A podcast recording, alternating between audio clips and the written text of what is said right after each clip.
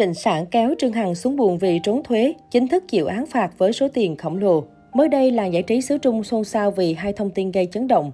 Những tưởng loạt bê bối của Trịnh Sản đã kết thúc. Vậy nhưng, trong một diễn biến mới nhất, Trương Hằng, người tình thị phi của mỹ nhân cùng ngắm mưa sao băng, đã dính líu tới pháp luật. Theo bản tin trên CCTV, trong quá trình thanh tra vụ án trốn thuế của Trịnh Sản, Cục Thuế Thượng Hải đã phát hiện ra Trương Hằng từng là cố vấn của nữ diễn viên khi tham gia bộ phim Thiện nữ ưu hồn. CEO này đã chịu trách nhiệm ký kết hợp đồng, đàm phán thù lao, phân chia tiền bạc, đồng thời lập kế hoạch soạn thảo các văn bản thỏa thuận tăng vốn, thành lập các công ty chai đầy các xe trên trời để trốn tránh sự giám sát của các cơ quan chức năng trong ngành. Nói cách khác, Trương Hằng chính là người đứng đằng sau giúp Trịnh Sản trốn nộp thuế. Dựa theo các tình tiết của vụ án, số tiền trốn thuế của Trịnh Sản trong dự án Thiện nữ ưu hồn là 43,027 triệu tệ, 152 tỷ đồng. Trương Hằng chịu án phạt và phải nộp cấp 0,75 lần số tiền của Trịnh Sản, tức 32,27 triệu tệ, 114 tỷ đồng.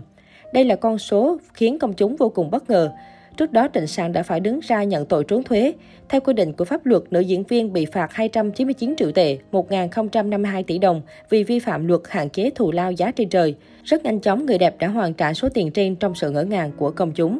Mặc dù vậy, sau khi bị xóa tài khoản Weibo, Trịnh Sản lại chạy sang Instagram, liên tục tung ra những bài viết tố Trương Hằng ngoại tình, bạo hành con cái.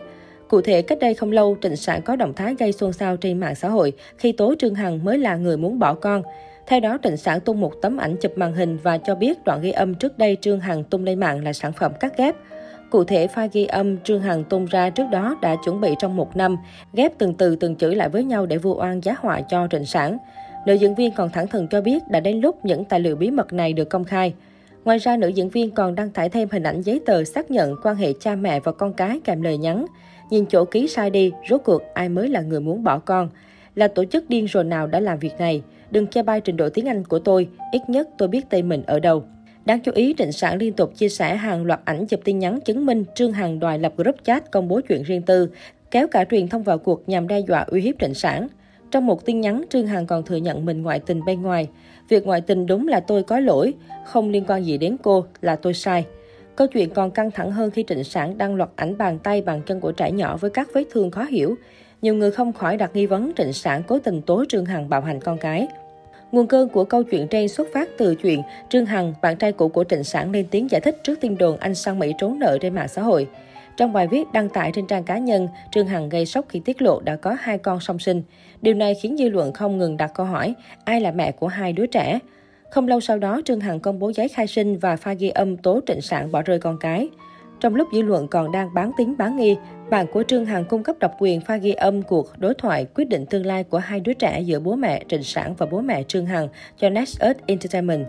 Trong bản ghi âm, phía gia đình Trịnh Sản đề xuất phá bỏ thai nhi hoặc để người khác nhận nuôi hai đứa trẻ sau khi sinh. Cha của Trịnh Sản liên tục nói, hai đứa trẻ này chúng tôi không cần.